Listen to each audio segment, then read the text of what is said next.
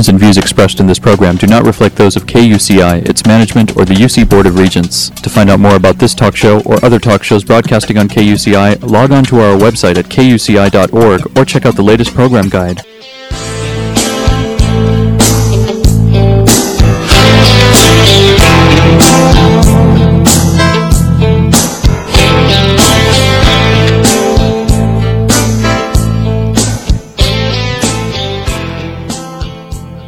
Good morning. You're listening to KUCI 88.9 FM in Irvine, California, streaming online at kuci.org and podcasting on iTunes. Welcome to Fighting for Love. This show will help you turn conflict into collaboration in all your relationships. I'm Lloyd, the show's engineer, and your host is Mari Frank, an attorney mediator since 1985. She's a mediator for the Orange County Superior Court Civil Mediation Panel. Mari's a professor of negotiations and conflict management and has been a certified state bar trainer for over 25 years. To learn more about the show and our great guests, please visit conflicthealing.com. Mari, what's your show about this morning? Well, Lloyd, today our show really is about how not to suffer in life. And, you know, I was just talking with our wonderful guest about when we talk about fighting for love, turn conflict into intimacy, which is the name of our show, we really are talking about love is really why we suffer. If we don't love ourselves, if we don't have feel loved from others, we do suffer. And so I thought this wonderful book that I've been reading would be great to talk about. It's called Suffering is Optional. Step Out of Darkness into the Light by Michelle Nagel. And let me tell you a little bit about our, our wonderful guest. Uh, Michelle Nagel is a transformational trainer an international speaker, the president and founder of Soul Shift Inc., and a certified Jack Canfield Success Principles trainer. And he's great. We love him. Uh, Michelle has been leading workshops for over 15 years and she empowers people to take responsibility for their own health and their own well being.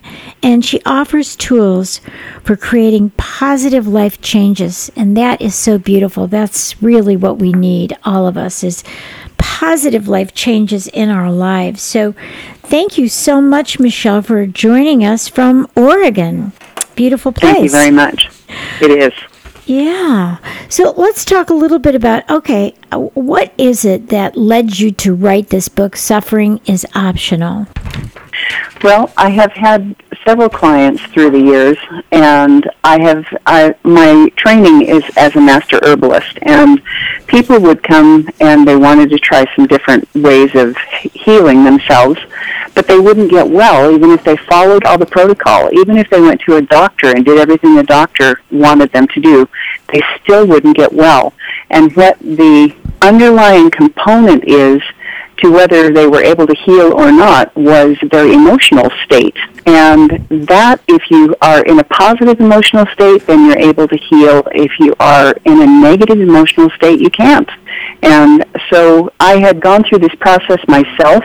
I have uh, a background of uh, childhood abuse, and I needed to get the darkness out of my own soul. And when I figured out how to do that, then I realized that there's a lot of people who need some some guidance and some help and and some hope yes. and realize that they don't have to suffer. Yeah.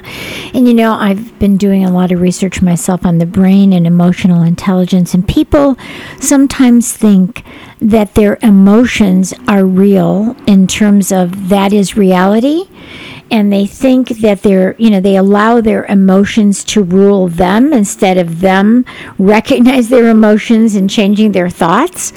And people think mm-hmm. it's like, oh, wow, what do you mean change my thoughts? they, right. they don't understand that they have the power to change their thoughts. It's not always so easy when we have a lot of this stuff that's unconscious, right? It's like right. it's it's hidden, but um, it's so important. So let's talk about why you say that suffering is really optional.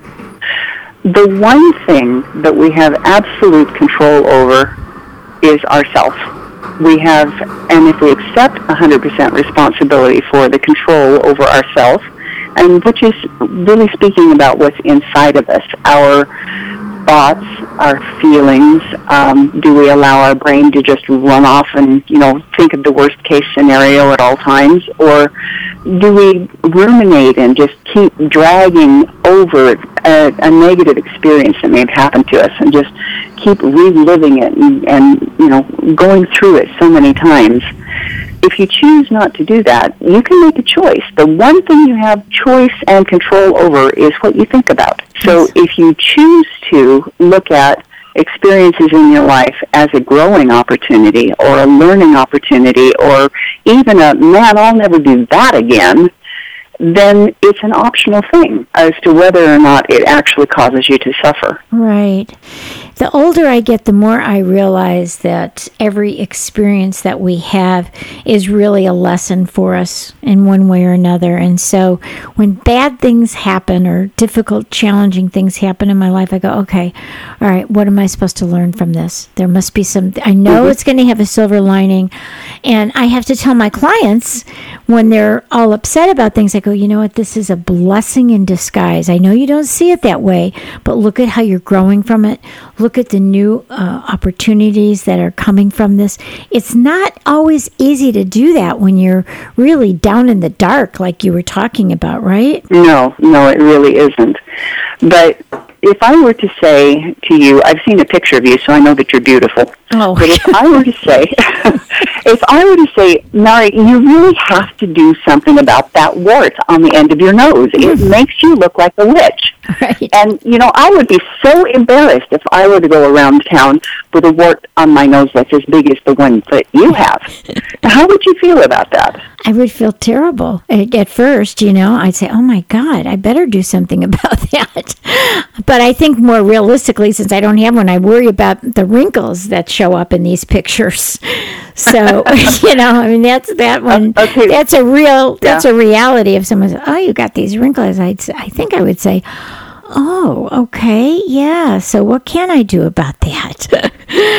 I think I would, you know, but I think I would be influenced by what someone says. I mean, then I'd have to kind of Mm-hmm. take it inside. But um, I think it would kind of, you know, be like a kick in the gut for a minute, don't you think? Mm-hmm. For a moment, you probably would think, oh my goodness, did something grow in the last two minutes while I wasn't looking? And you may need to pull your mirror out and go, oh, I don't have a wart on the end of my nose. right. So once once you step back into the complete confidence that you don't have a wart on the end of your nose, mm. then that changes the way that you look at me. So nobody can shame us without our permission. Right. Nobody can make us feel bad without our permission. And I, I've heard that all my life, and I used to think, yeah, right. But now I really, I really understand it. Because if I feel good about myself, and if I have complete and absolute knowledge that there is not a wart on my nose, and that makes me think that you're totally out to lunch, and I'm still okay. So it's a choice as to whether or not we choose to internalize what people say to us. If if we're not feeling good about ourselves, then the first thing we start thinking about is, oh, my, there must be something wrong with me. Like when I asked you about the wart on your nose, the first thing you thought about was your wrinkles. so right, right. Oh. Uh-oh, I'm getting old.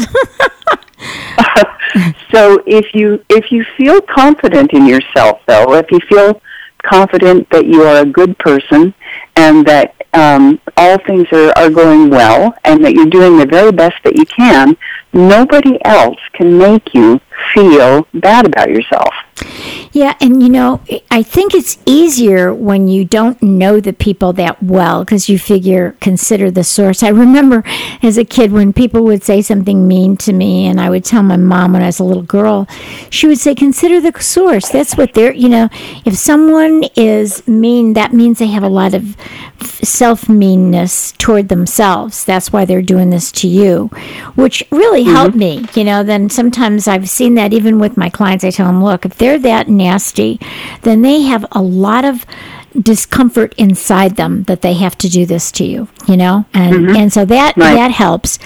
You know, when you change your thinking about certain things, then those things change. but you know, I do think it's harder when you're someone you really love, let me give you an example. My daughter and son are very close, very close. My son is older and he gets kind of critical. And so when he tells my daughter, she, you know, they're already older. My son is in his 30s, my daughter in her late, who, who, who young, she just turned 31 and he's um, like 36. So um, when he tells her something, because they're so close, they grew up together, was a really tight relationship. When he says something to her that's, you know, you should be doing this and you aren't doing that, you, you know, how could you be doing this? It it really hurts more than if somebody that is a stranger says it to her because she you know it's like if my husband were to say something really hurtful to me it would be far worse than somebody that I don't know that I don't respect or don't care about so I think it's mm-hmm. harder when for example when you're married and your husband or your wife tells you things that is you know that's harder to live with because they are there with you all the time Right. Don't Nobody can hurt you like family can. Right. yes. So that's yes, a little bit har- yeah, it's a little bit harder to say, "Oh, you know, I know who I am." I one of the things that that I have taught my daughter to do and I try and do is just to say, "Ouch, that really hurts." You know, when you say something like that to me, I feel really bad. So why mm-hmm. are you saying that? You know, or help mm-hmm. me understand what's going on. Why are you saying something like that? And really talk about it. Right. And if you can actually say that to a person, um, I use that technique with my husband sometimes um, when he may say something and it's a little painful. Um, depending on how cranky I am at the moment, I may say, "Did you really intend to be a jerk?" Um, but sometimes, but sometimes I'm able to just put it a little more carefully. It's like, you know, that was a really hurtful thing to say. Is that the way you intended it? And it isn't the way he intends it. Uh, as humans, we just have so many challenges communicating with each other, even in an intimate relationship where, I mean, your son and your daughter have known each other their entire lives. And so you would think by now that they would know how to communicate with each other, but it just doesn't work that way.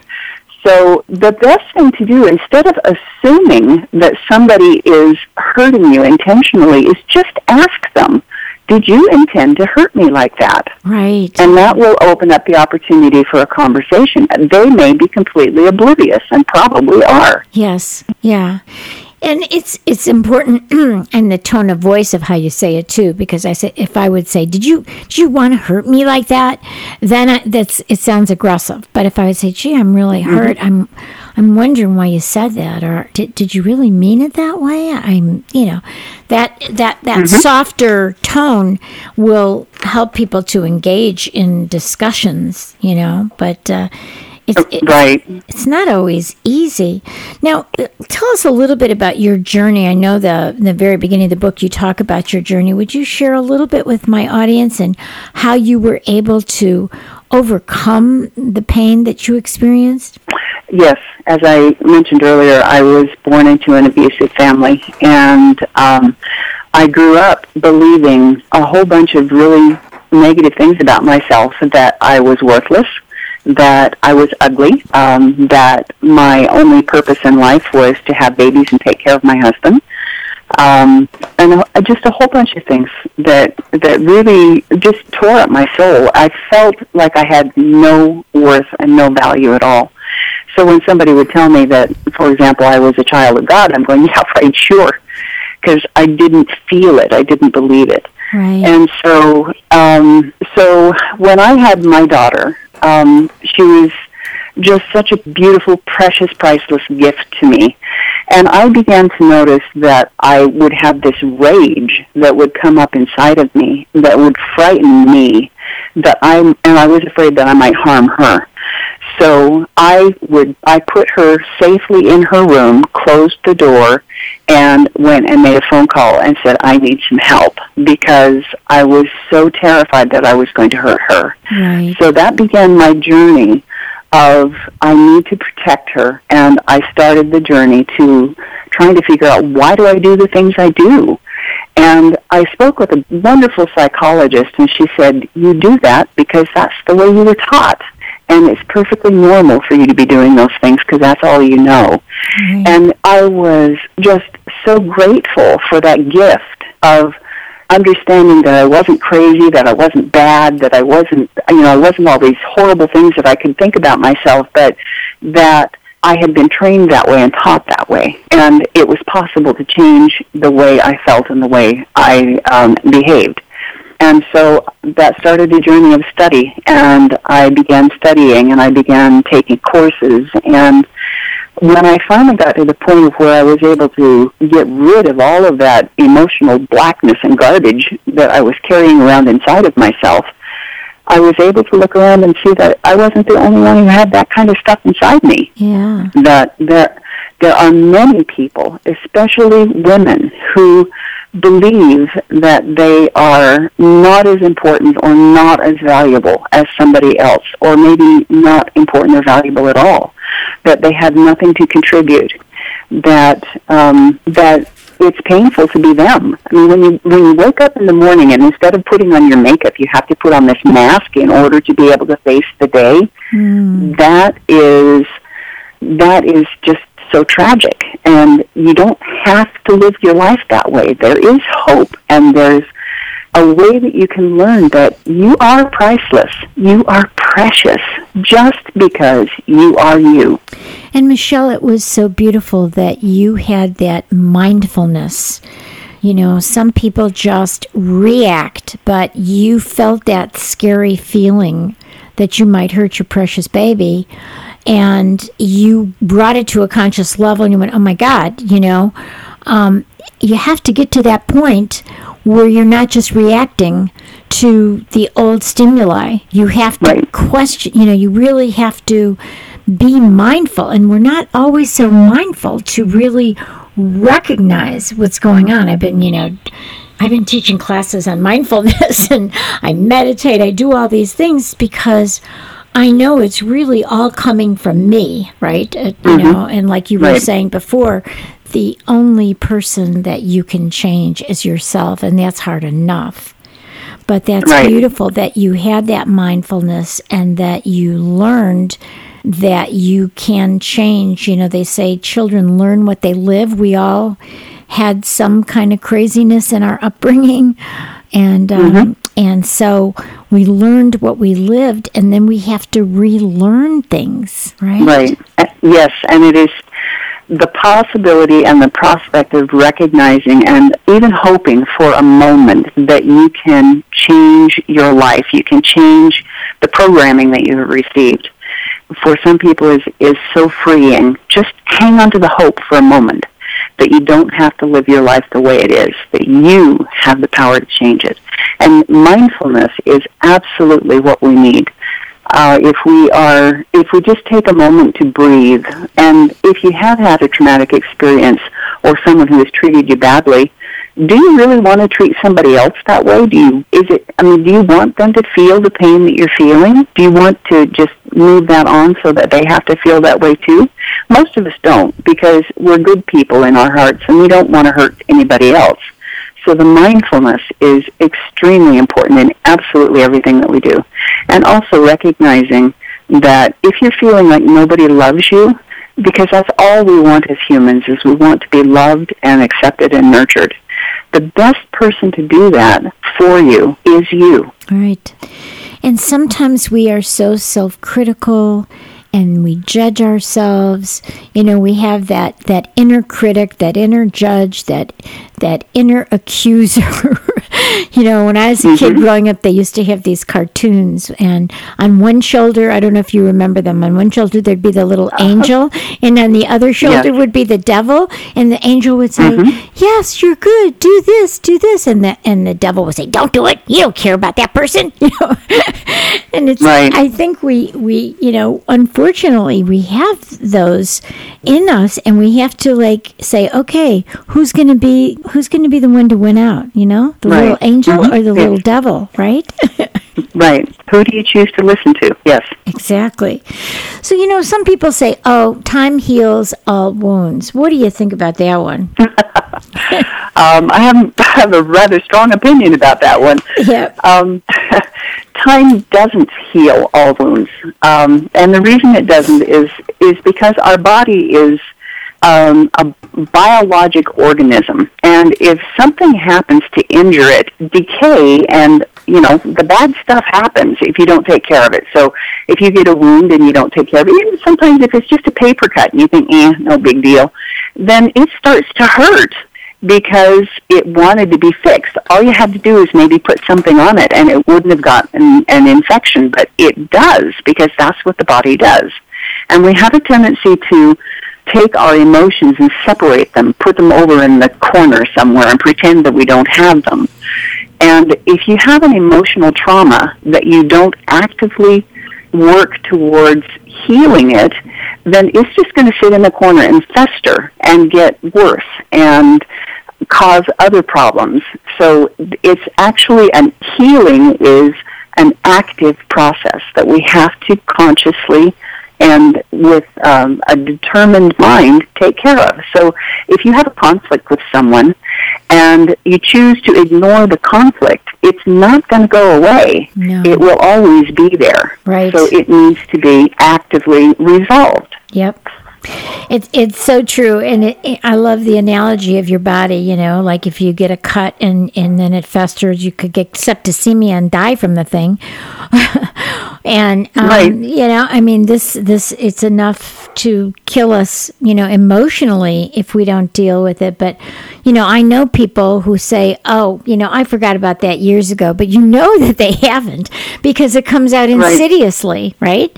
They go, "Oh, I, mm-hmm. I It I'm does. not I'm not mad about that. And then you go, wait a minute, you know, I, mm-hmm. and you don't want to, you know, fight with them about it, but you you know darn well that it was such a painful wound that they keep you know covering it up and covering it up but then it comes out insidiously all over the place so so, mm-hmm. so Exactly, and they can tell you every nuance and detail of the experience.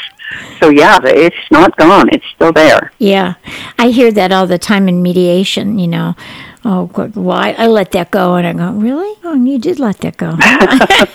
yeah, I don't. sure, tell me more about it. Oh, yeah, I'll tell you about it. Mm-hmm. You know, we talk about like the forgiveness and the unforgiveness, and I tell people, well, you know what?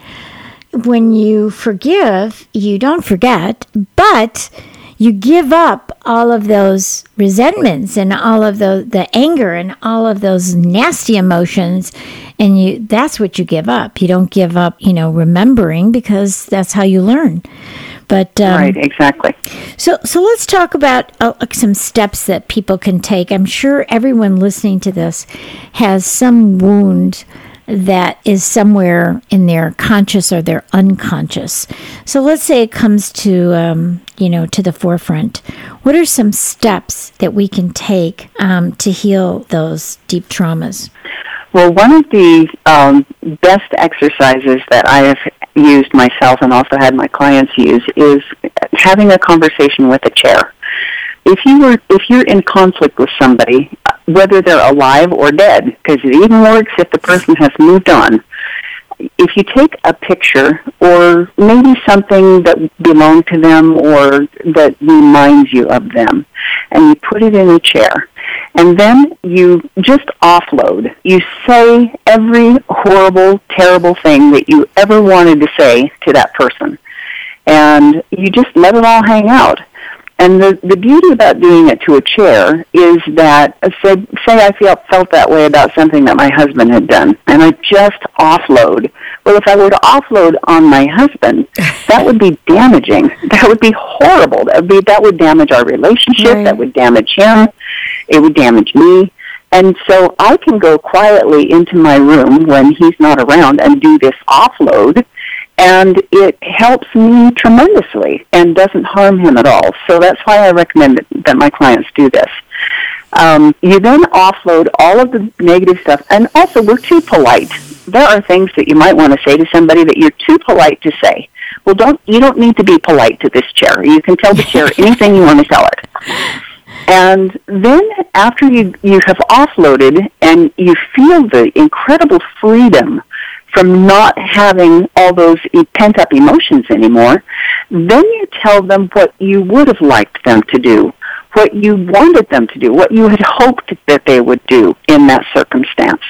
And then when you tell them that, then you can kind of just let go of it and then you can say, I'm really sorry that we had this conflict and I'm so sorry that we have this pain between us. But now I choose to forgive you and let it go. And you have to say those words. I choose to forgive you. I choose to let it go. Because choice is incredibly powerful. That's how people forgive. You truly forgive somebody when you choose to do it. It's a conscious choice. Right. And when you do that, um, it's they say any unforgiveness is like taking poison and expecting the other person to die. So, you know, you when you have that like a big bag on your shoulder, it it destroys you.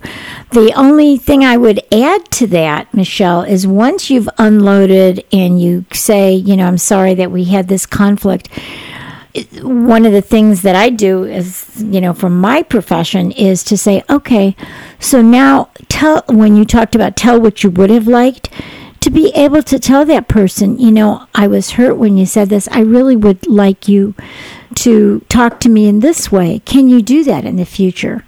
Because mm-hmm. otherwise it may repeat again and again and and you haven't really gotten to the crux of how the changes that you want to see in the future you know?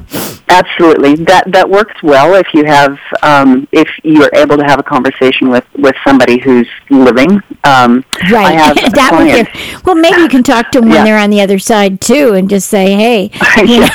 I really would have yes, liked you exactly. to do this Right. Well, that's part of the that's part of the thing that you go through. Is this is what I would have liked from you? Yes. Um, I have a client who had a picture of her mother that she had discovered again, and she put it up in on her wall in her office. And she was called me and she said, I just can't get my head in. I just cannot get my work done. I'm so scattered. I just, I don't feel well. So I went to visit her and I said, oh, that's new. Where'd that come from? And she said, oh, I just found it and I put it up there. And I said, well, tell me about your relationship with your mother. and this, this mother had passed away. And so she told me about the relationship with her mother and I just sat there and watched her and she's going, oh my gosh, she's still doing it to me. I said, yeah, absolutely. So I had her take it down and have the conversation with with the chair, with the picture in the chair, mm. and that picture no longer hangs in her um, in her office. The picture is now in the closet.